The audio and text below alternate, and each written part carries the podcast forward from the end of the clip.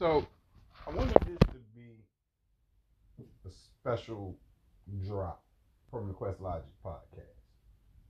So what's about to happen over the next couple of weeks? I'm gonna be doing my series on uh, racism in medicine and how it affects black people. There's there's a there's a book that you guys can go in and you can pick it up now to kind of get yourself um, to kind of get yourself prepared for what I'm going to be talking about. It's coming up this this Wednesday on regular drop day. But there's a book called Medical Apartheid: The Dark History of Medical Experimentation on Black Americans from Colonial Times to the Present. All right, came out 2007, and I think it might be even more poignant and relevant now with everything that's going on from uh, the COVID situation, everything else. But like I said, that comes that starts on Wednesday. That starts on Wednesday, so I want you guys to be ready for that. But there's there's been something that's been on my heart, and it's and it's actually kind of strange that I'm doing this on a I'm recording this on a Sunday, recording it today, dropping it today. Okay, but it, there's been a topic that's been on my heart for a while, and uh, fuck it. Let me just hop right into it. Let me just let me just jump right off into it. Black people, ADOS, FBA, Afro American, whatever term you consider yourself, we have to stop living in lies because the enemy is using these lies to keep us oppressed, to keep us subjugated, and to keep us from fulfilling and reaching the potential that we have, not just in this nation, but around the world. So, before you think I'm going off on some, you know, kufi wearing tangent, I'm to tell you where this came from. I was listening. I was listening to another podcast. I don't even want to shout at people because I really don't rock with them. But I was just listening, and they kept echoing the same sentiment, the same statement that black people have the most buying power in the country. We're we're we're the most influential buying power in the country.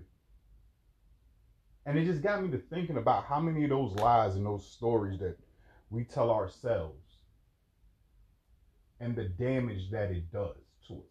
First of all, black people, we do not have the most buying influence in this country. We don't. We buy the most. We do do that. We do spend more than any other racial bloc in this country. But on average, the average black family's net wealth is somewhere around $4,000. Meanwhile, the average white person, the white average white family's wealth mm, somewhere around a hundred thousand, somewhere between fifty to a hundred thousand dollars, depending on the state, the city, the locale. All right. But before I get into that specific lie, let's let's talk about the lies, what they do, but let's more importantly talk about where they come from. And with any topic, with any topic, if you're dealing with ADOS, American descendants of slaves, if you're dealing with foundational black Americans, native black Americans, just African Americans, black people, melanated people, whatever term you, you go by, the conversation has to start with slavery. It has to start with American chattel slavery. All right. And most of us think that we have a, a grip or an idea of what slavery was. And, and, every time we talk about slavery and its later impacts, and every time we go from slavery to sharecropping to Jim Crow to the civil rights struggle and forward, it's the same narrative. Slavery, you know, families were sold off, mothers and children were separated. You talk about field niggas and house niggas. We talk about the rape of black women at the hands of the white slave masters. We talk about all of those things.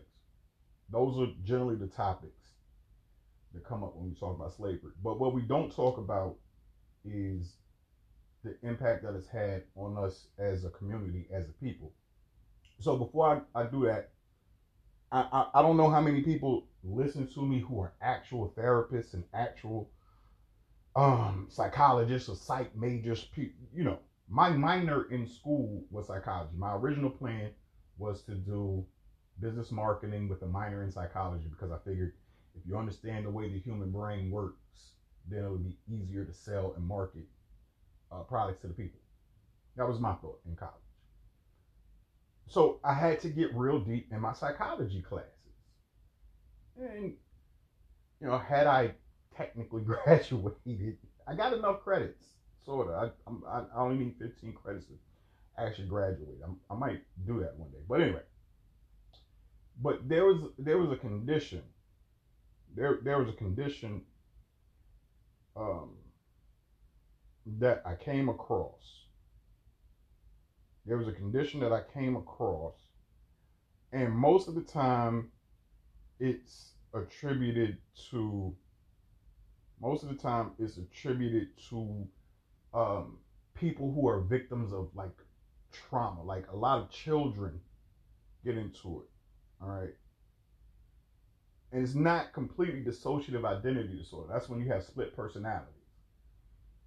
But there's like a fan there's like a fantasy dissociative disorder. The, the, the condition has the name has changed multiple times, even from when I was back in school. That was like in 2002, 2003. But to explain the condition and, and what I'm talking about when I'm talking about fantasy dissociative disorder or whatever it's called, now, if you're a psych major or a therapist, you you can send me a message, shoot me a tweet, shoot me a DM, an email, and let me know the exact name of what I'm talking about there. Because I've seen it listed as several different things. But what happens a lot of times with children who are the victims of abuse, especially sexual abuse, they create an entire other world, an entire other fantasy place to protect them from the horrors that they're experiencing. It's the only way that some of them make it through and survive. And it does real damage to you. The trauma that they're experiencing, be it from sexual molestation, physical abuse, verbal abuse. But it's not just in children. You see it sometimes in um, battered spouses syndrome. They've created this place where they can go, and it's almost like a different reality. And that's the only way that they can cope because this thing that they're experiencing is so horrific. This their real reality is so horrific that they the human mind couldn't stand up enough to deal with it. So they create this other plane, this other place where while the trauma is going on, they basically transport their mind and their conscious to this place, and it's how they make it through. Now, you might be saying, well, Quest, what does that have to do with a lot of black people tell ourselves? What like what does this have to do?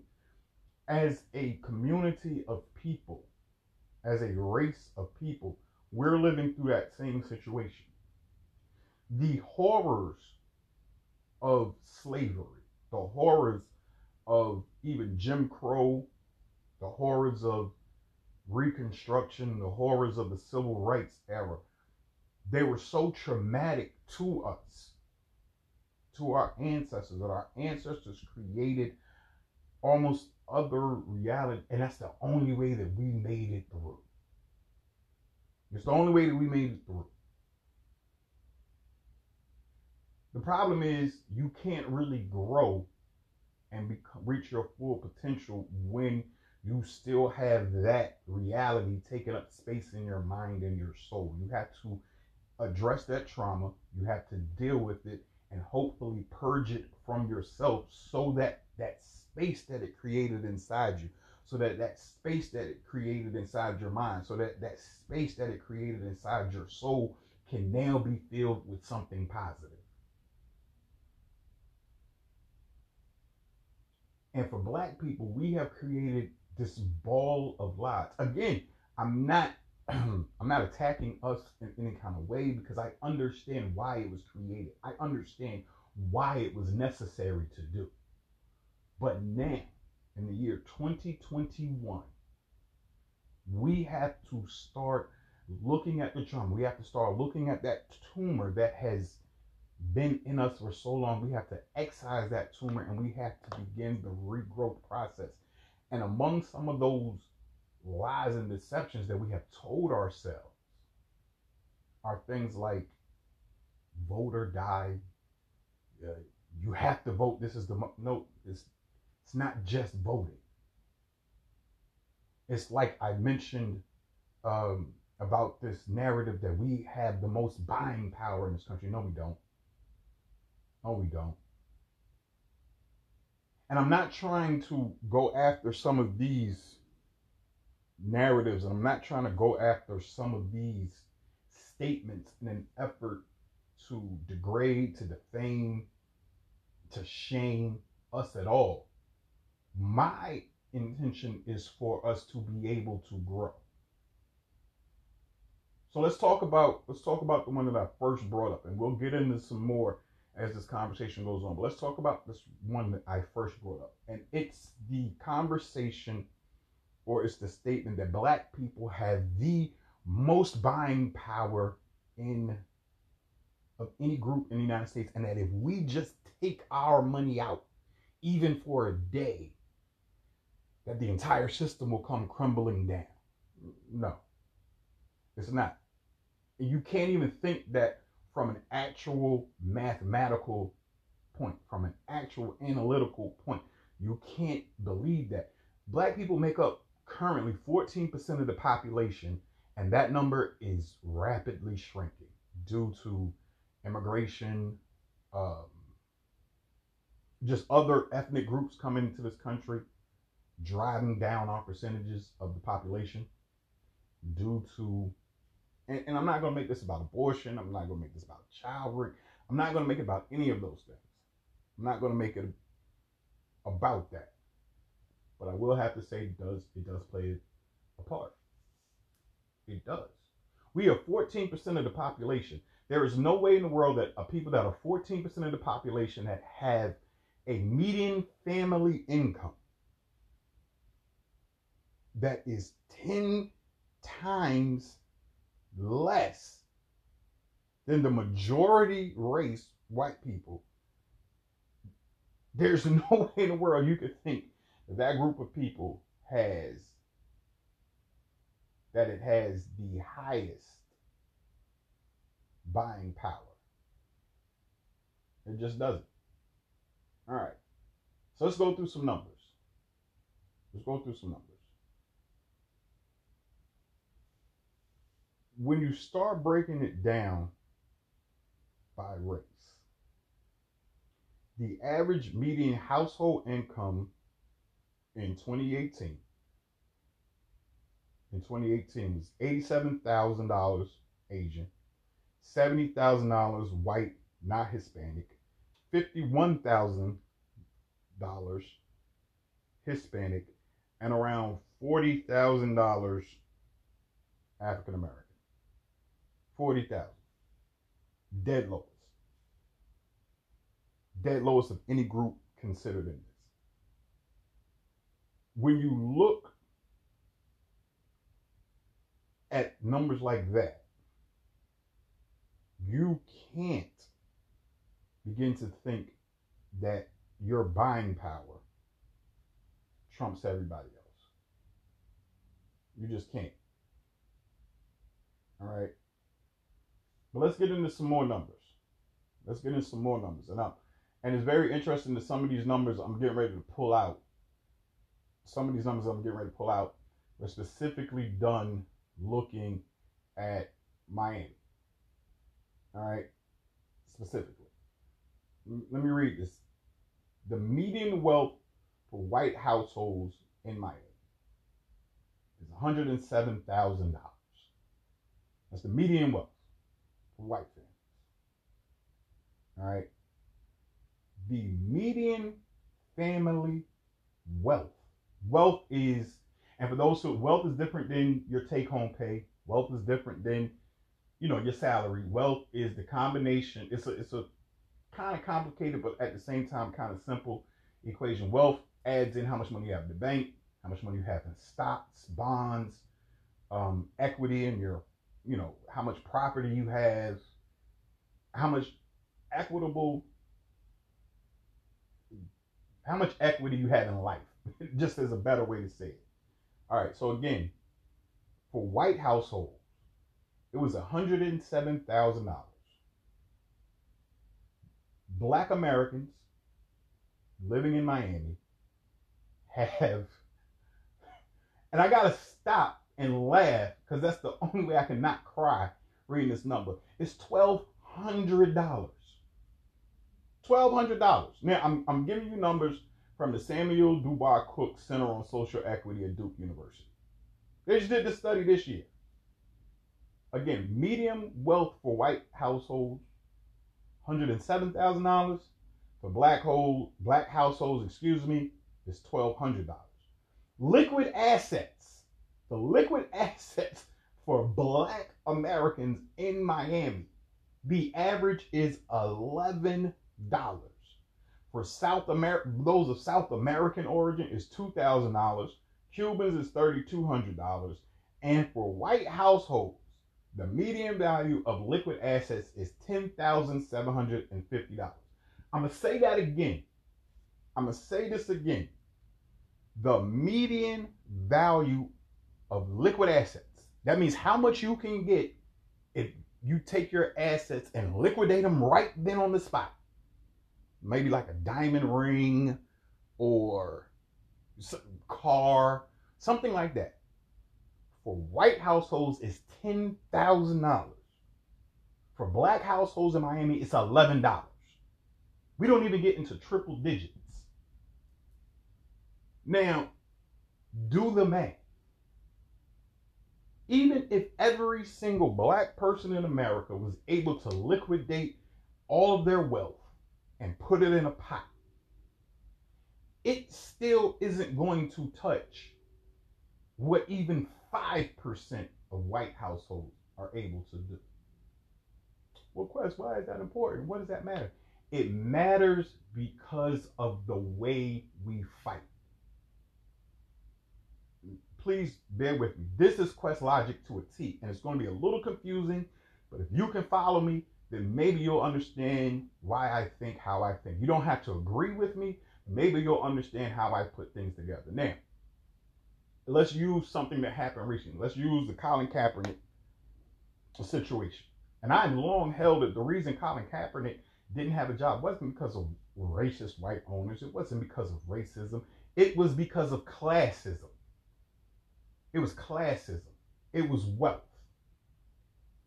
If black people bought the majority of the seats at NFL games in the state, if we bought the majority of the tickets, or if we bought tickets on a level equal to white America, Colin Kaepernick would probably still have had a job.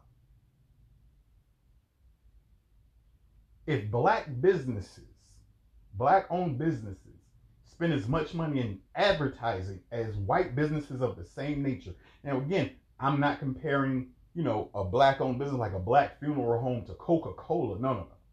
But I will compare a black owned funeral home or a black owned car lot to a white owned car lot or a white funeral home chain. If we look at them on equal platforms, you can't tell me the black business that you saw with signs as an advertising and media partner of any NFL team. I can't tell you how many times I've been to games in Atlanta. I, I haven't been to a Falcons game at the new Mercedes-Benz Stadium. But I went to plenty of them when it was when they were playing in the Georgia Dome. Now I don't know every black-owned business that's out there, but the Bronner Brothers that's a huge entity in Atlanta. I never saw a Bronner Brothers ad inside of the Georgia Dome. I never saw that. I never saw again. I'm not from Atlanta, so I don't know what like the big funeral home, like in in in in Portsmouth, all black people for the longest time went to two funeral homes, either Fisher Fisher Funeral Home or Corporate Funeral Home, and it's normally like that in most cities and most areas.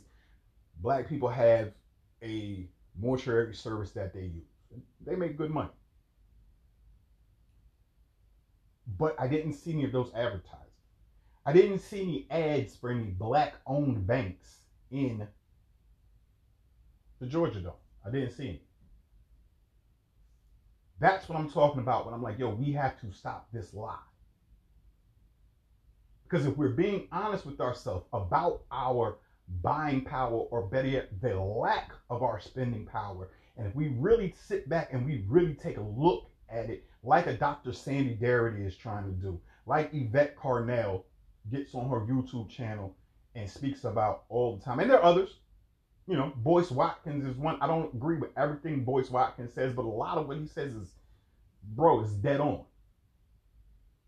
But if we actually start having an honest conversation about the power of the black dollar, we'll understand why we keep getting pushed to the back of the line, why we our voices don't really matter in these discussions and in these things. We will start to understand it. But as long as we hold on to the lie that we are just as financially powerful as white people or these other races, then we're going to consistently find ourselves in situations like Colin Kaepernick being out of the league, or we're going to consistently see these brands that make these faux, racially insensitive faux pas.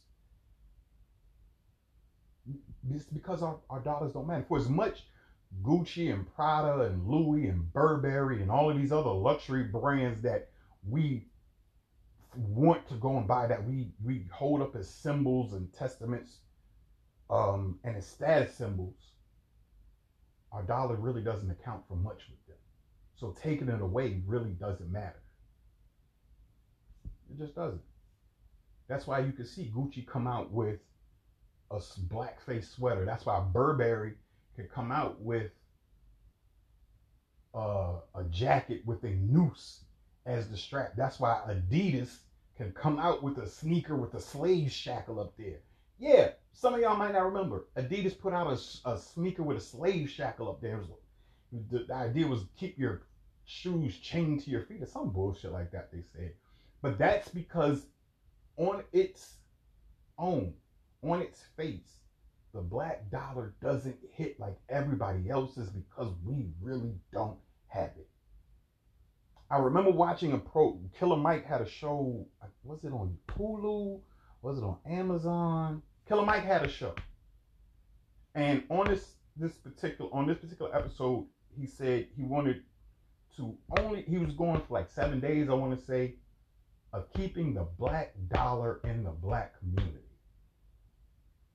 He couldn't do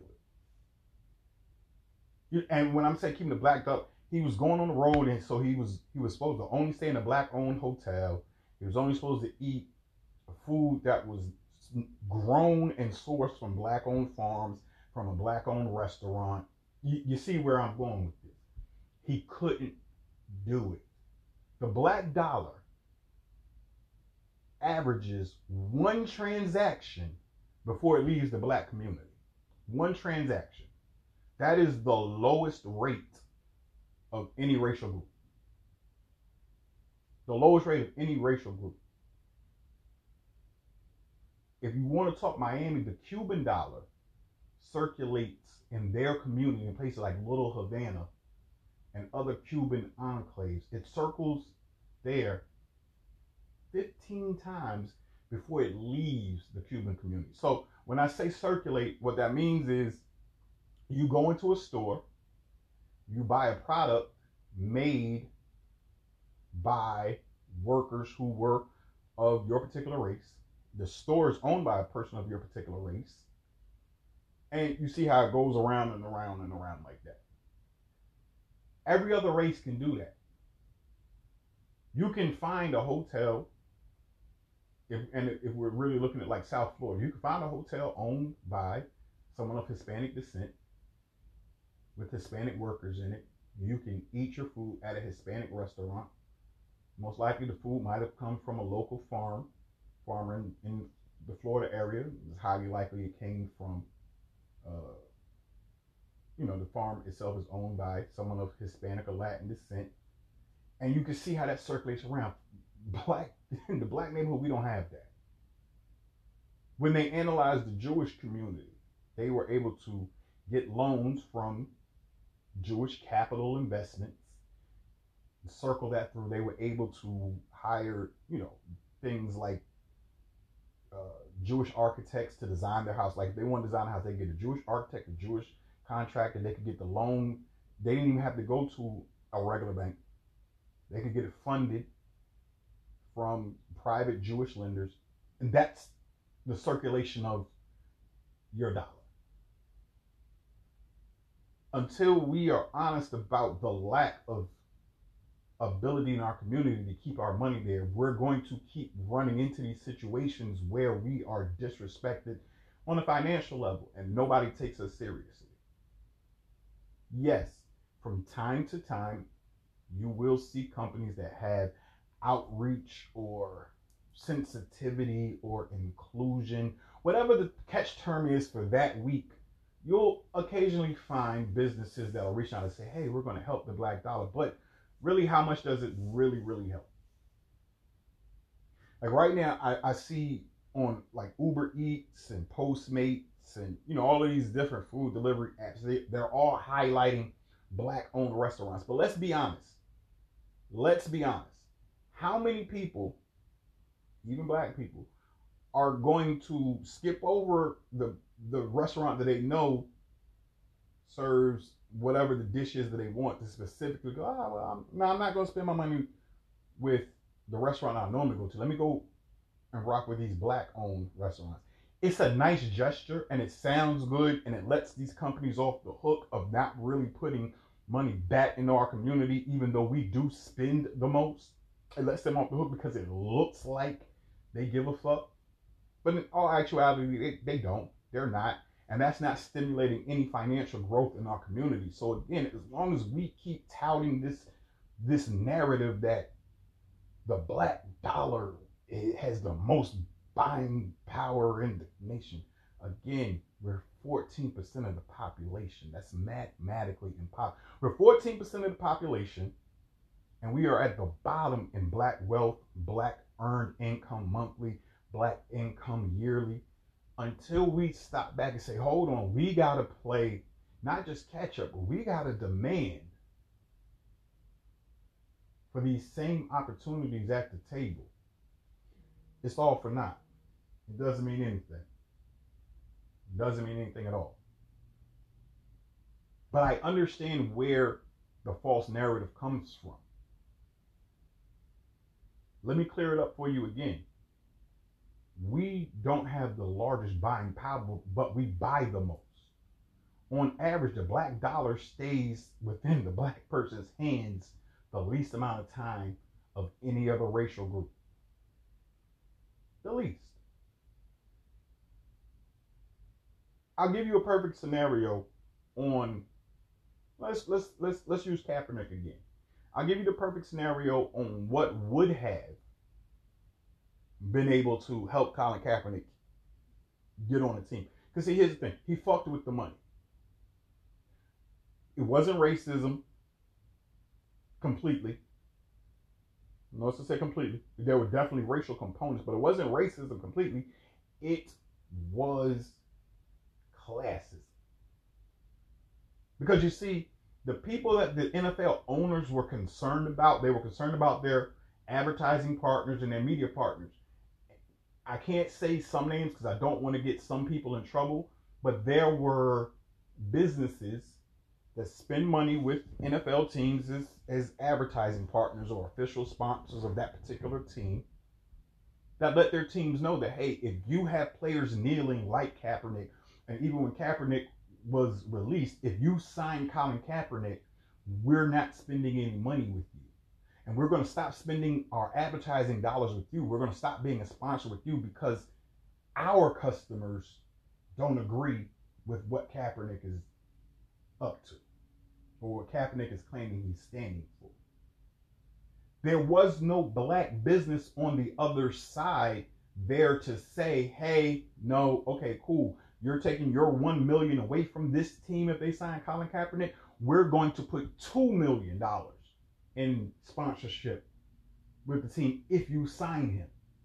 See, those are the type of honest conversations that we've got to start having. We've got to start those. We have to start looking at these businesses that have consistently taken and taken and taken from the black community and like, okay, what are you putting back in? Listen, this country already experienced it through the Dust Bowl. I make a lot of comparisons for some things that you might not think align very well, but if you listen long enough, they will. See what happened in the Dust Bowl? What was that? 1930s.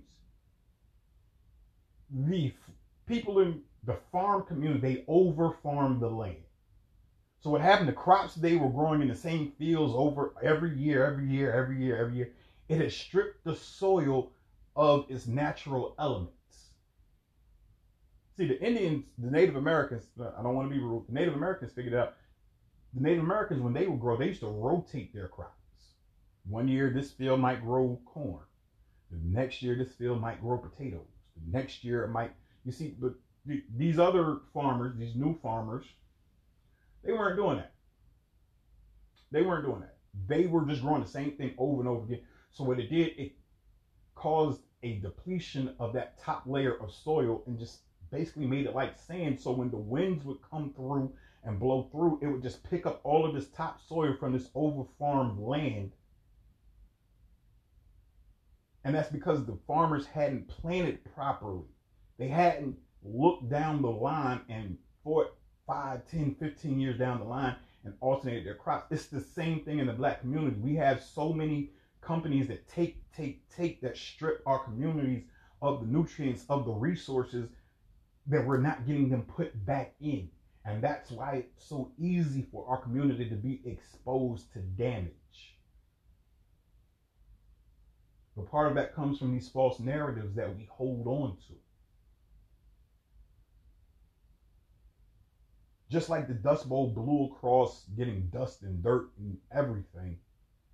It was a national disaster. The black community's finances are the same thing.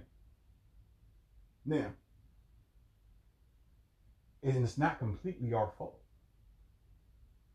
Anybody who's ever had to deal with credit, if you bought a house, if you sell houses, if you bought a car, if you sell cars, anything, everyone pretty much knows no credit is better than bad credit. No credit is better than bad credit. And see, everybody else gets a chance to come over here when when we started to talk about immigrants and like if you look around, you'll see a lot of you'll see a lot of studies that say immigration hurts the black community the most. And I know that's offensive slightly to some people that may be immigrants, but let me explain to you why it hurts the black community the most. The black community is starting off with bad credit. We, we have bad credit. Not because of anything we did intentionally, but because of the racial and the racially systemic financial systems that were put in place, because of the glass ceilings, because of Jim Crow because of the blockage of reparations for a debt that is owed. Because of that, we started off with bad credit. See, we had to do things like get out here and share sharecrop. So I'll let you go and research the sharecropping system on its own. But that's where we had to start off. So we were already in the hole other people have been able to come over here and take advantage of our fight for civil rights, for our fight for equality. They get the ability to utilize programs like affirmative action and minority hiring, minority enrollments in colleges. They they they weren't already behind. They didn't have to come over here and mom and dad or you know grandpa might not have been able to go to college, so he had to get a regular job and he had to save, and then mom and dad couldn't go to University of Virginia. They couldn't go to, you know, a Harvard or they couldn't go to enroll in like a Wharton School of Business and then get that opportunity to build wealth on Wall Street. No, no, no. No, no. They couldn't get jobs like that. We had to go to college and take jobs that at least allowed us to have a living, but we had to go to college to get jobs, not careers. Let me say that like that. I'm going to say that again. Black people had to go to college to get jobs. We didn't go to college to get careers because we were already behind. Other groups have been able to come over here and great for them. I'm glad that they're they get the opportunity to live the American dream. I'm, I'm glad for them. But they started out with no credit, whereas black people started out with bad credit. And being so far behind, we have again created these false narratives because it's painful to see, because it's painful to see somebody else get fresh off the boat and within five years they're doing better than you. We have created narratives to assuage some of that shame that we feel. Let me, let me say this in this conversation. I know I'm kind of going around, but we shouldn't feel any shame because it's nothing that we did. We were restrained, we were held back, we was blocked from these advantages. But we have to recognize that we were, we have to address the fact that we were, and we have to address the fact of what we are right now. And right now, we are dead last in every economic category that there is. The only thing that we lead this country in is in negative economic categories. We are first in unemployment. We are first in paycheck to paycheck. We are first in home foreclosures. We lead in every negative economic category. Now, again, as I open this thing, if our buying power was that immense, that wouldn't be the case. If our buying power was as strong as everyone wants to sit, that wouldn't be the case. But until we have an honest conversation about where we are and what it's going to take to move forward, and until we adopt a sentiment like Malcolm X had when he said, by any means necessary, I'm going to go. Do I still have this clip? I think I still have this clip. And in this clip is, is Dr. Umar Johnson. Big shouts out to Dr. Umar Johnson. I really want to have a sit down conversation is pick his brain one day. Okay, here it is. I'm gonna let Umar say this first. And this is the type of thing that we have to be willing to do. First, we have to dead the lie. But after we dead the lie, we have to be willing to take this step. T- take a listen. We like them. I don't need to like you to do business with you. If I gotta strike a deal with Donald Trump, for right. black empowerment, I'll strike a deal with Donald Trump because what I'm now looking for is a black president or a black governor or a black mayor. I'm looking for black power. Right. Stop confusing the personality with the power. That's it.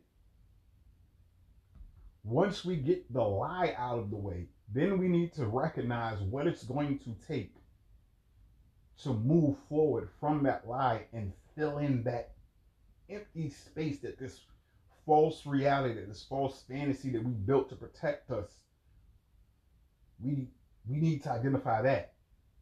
And we as a people, we have to be willing to say, as Malcolm X said, by any means necessary. So that means if our best chance for uh, to be made whole financially,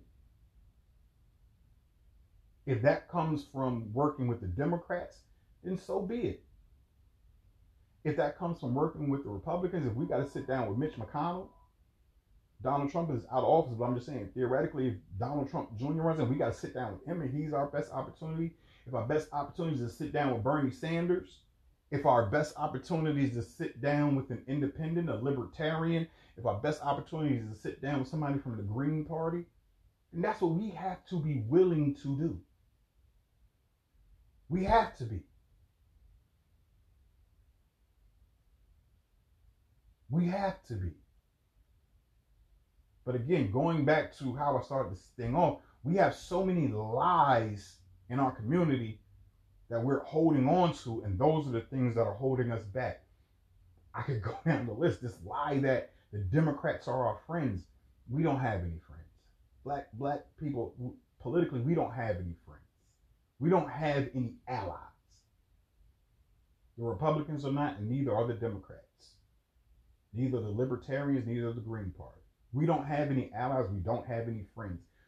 That's But we have to recognize that we have to move past that.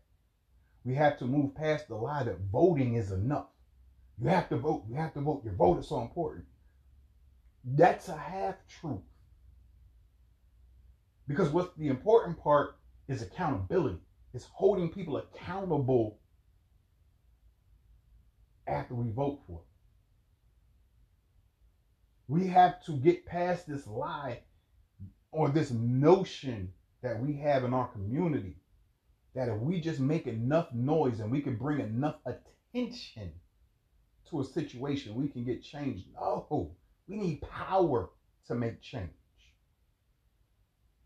Something else I said in this in this bonus podcast and this just in this just stream of consciousness that I'm letting off. Something else that I said is is super, super, super relevant. I, I, I spoke on, like I said, I spoke on moving past the lies. I spoke on being prepared to do whatever it takes as far as holding someone accountable. The other lie that we have to let go of is the belief. It's not a lie, it's a belief. It's a belief. We have crafted this belief in our community that everyone that looks like us has been through our struggle. We just naturally oh, he's black, so he understands. She's black, so she understands. No, bullshit. Or they're black, so they're fighting for the same thing that I'm fighting for. No, they're not.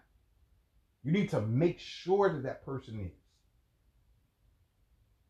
One of the things that Martin Luther King Jr. said, I don't think they just listen to enough.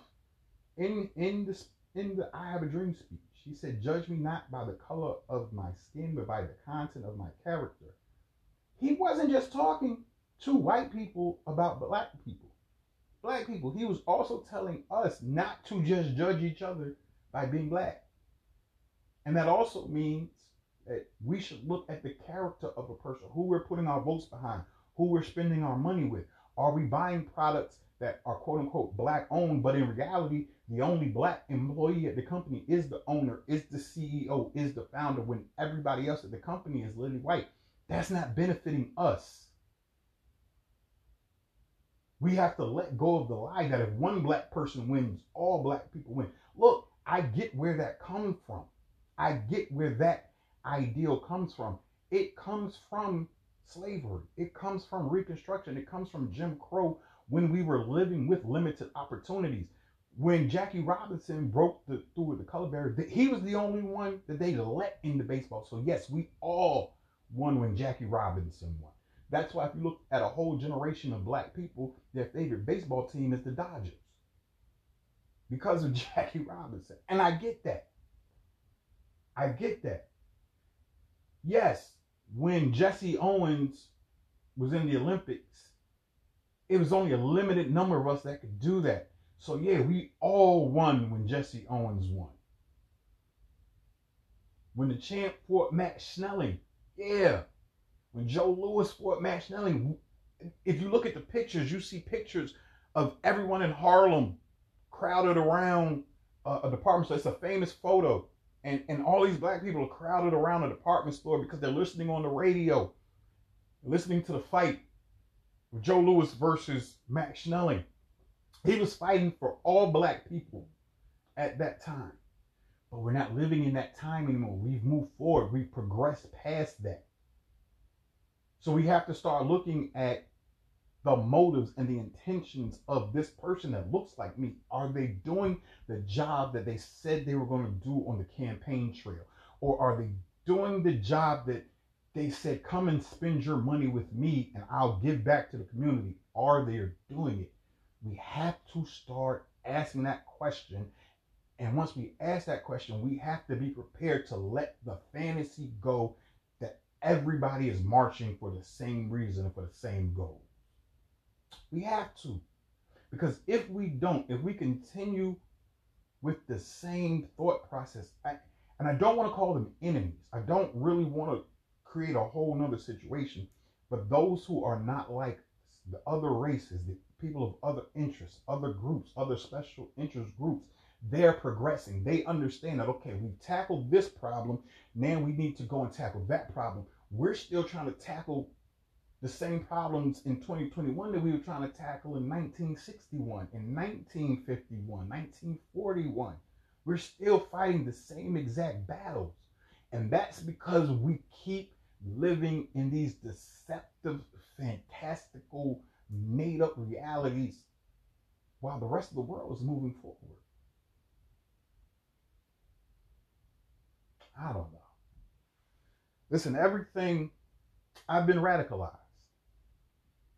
I have been radicalized by the teachings of Malcolm X and Martin Luther King Jr. A lot of people don't put MLK's name as a radical anymore. He's not looked at as a radical, but hell yeah, he was a radical. I've sat back and I've studied writings of of various individuals and I've been radical. Like my entire goal and concern is the betterment of my people. And I don't care if I'm liked for it. I don't care if I'm hated for it.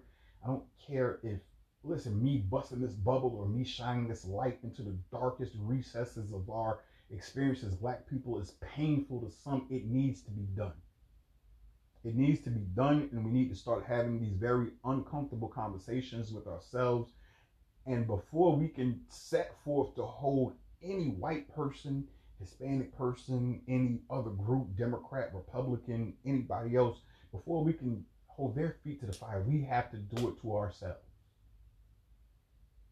So like I said, this listen, there are a lot of lies and and misnomers out there. Let 2021 be the year at which we fill in those spaces and we bury the lies and build upon it with truth. Listen, it's your man Quest. Don't forget this Wednesday, 11 a.m. Quest Logic podcast will be dropping. We'll be taking a, a really, really, really deep look into racism in the medical field. I'll be talking about some of my personal experiences dealing with racism.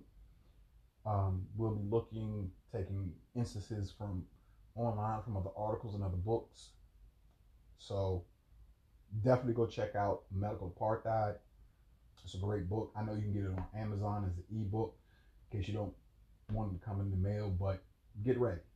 Uh, as always, stay prayed up, stay vigilant, stay blessed, and I'll be back at you as soon as I can. I'm Quest. Oh, before I get out of here, listen, I'm still building my Twitter back up. They still got my Twitter locked down.